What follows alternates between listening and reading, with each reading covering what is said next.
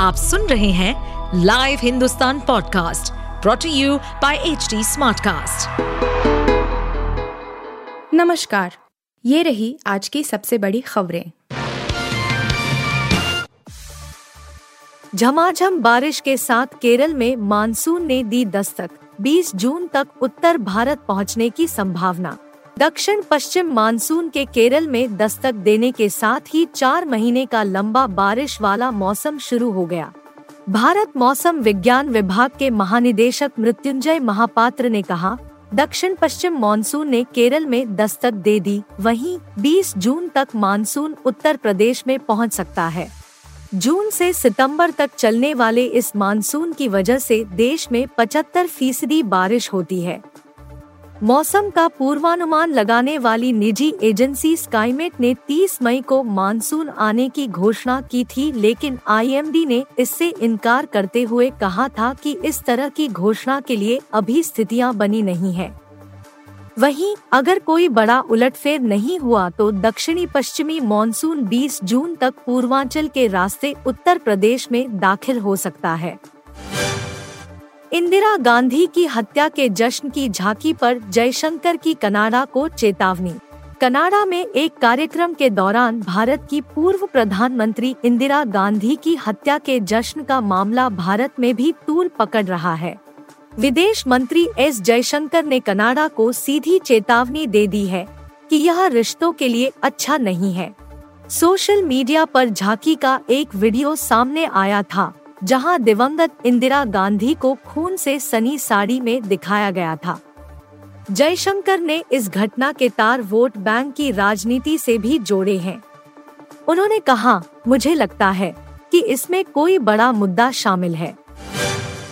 मुंबई में live in partner का murder करने वाले ने रची कहानी, कहा खुद खाया था जहर लिव इन रिलेशन में रहने वाली सरस्वती वैद्य मर्डर केस से देश भर में सनसनी फैल गई है। बत्तीस साल की सरस्वती की उसके छप्पन साल के live in partner Manoj Sahni ने जिस तरह से हत्या की और शव से क्रूरता की, उससे पुलिस भी हैरान है। पुलिस सूत्रों के मुताबिक उसने गला रेत कर सरस्वती का मर्डर किया और फिर आरे से 20 से ज़्यादा टुकड़े कर डाले। फिर शव को ठिकाने लगाने के लिए कुकर में उबालकर कुत्तों को खिलाता रहा। लेकिन पुलिस से बयान में मनोज साहनी ने अलग ही कहानी गढ़ दी है।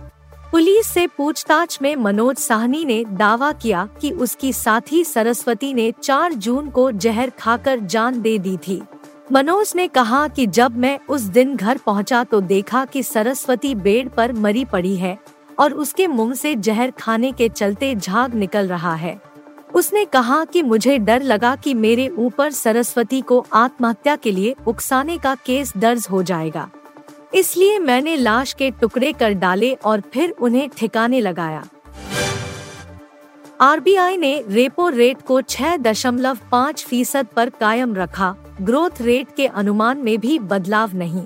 भारतीय रिज़र्व बैंक ने चालू वित्त वर्ष की अपनी दूसरी द्विमासिक मौद्रिक समीक्षा में प्रमुख नीतिगत दर रेपो रेट को छह दशमलव पाँच फ़ीसद पर कायम रखा है। इसके साथ ही केंद्रीय बैंक ने चालू वित्त वर्ष के लिए अपने आर्थिक वृद्धि दर के अनुमान को भी छह दशमलव पाँच फ़ीसद पर बरकरार रखा है। वहीं चालू वित्त वर्ष 2023 से 24 के लिए मुद्रास्फीति के अनुमान को पाँच दशमलव दो फ़ीसद ऐसी घटाकर पाँच दशमलव एक फ़ीसद कर दिया है। वहीं आरबीआई ने ई रुपया वाउचर के दायरे को बढ़ाने का फैसला किया। गैर बैंकिंग कंपनियों को इस तरह के साधन जारी करने की अनुमति दी जाएगी। पुल के पिलर में 24 घंटे से फंसा 12 साल का बच्चा बाँस के सहारे पहुँचाया खान।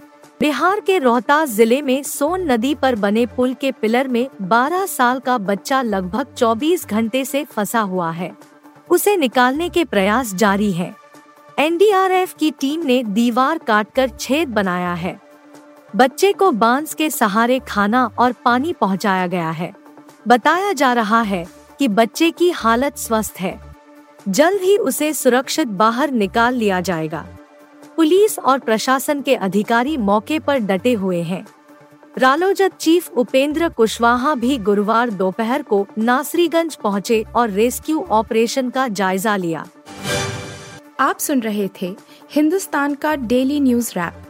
जो एच टी स्मार्टकास्ट की एक बीटा संस्करण का हिस्सा है। आप हमें फेसबुक ट्विटर और इंस्टाग्राम पे एट एच टी या podcasts@hindustantimes.com पर ईमेल के द्वारा सुझाव दे सकते हैं।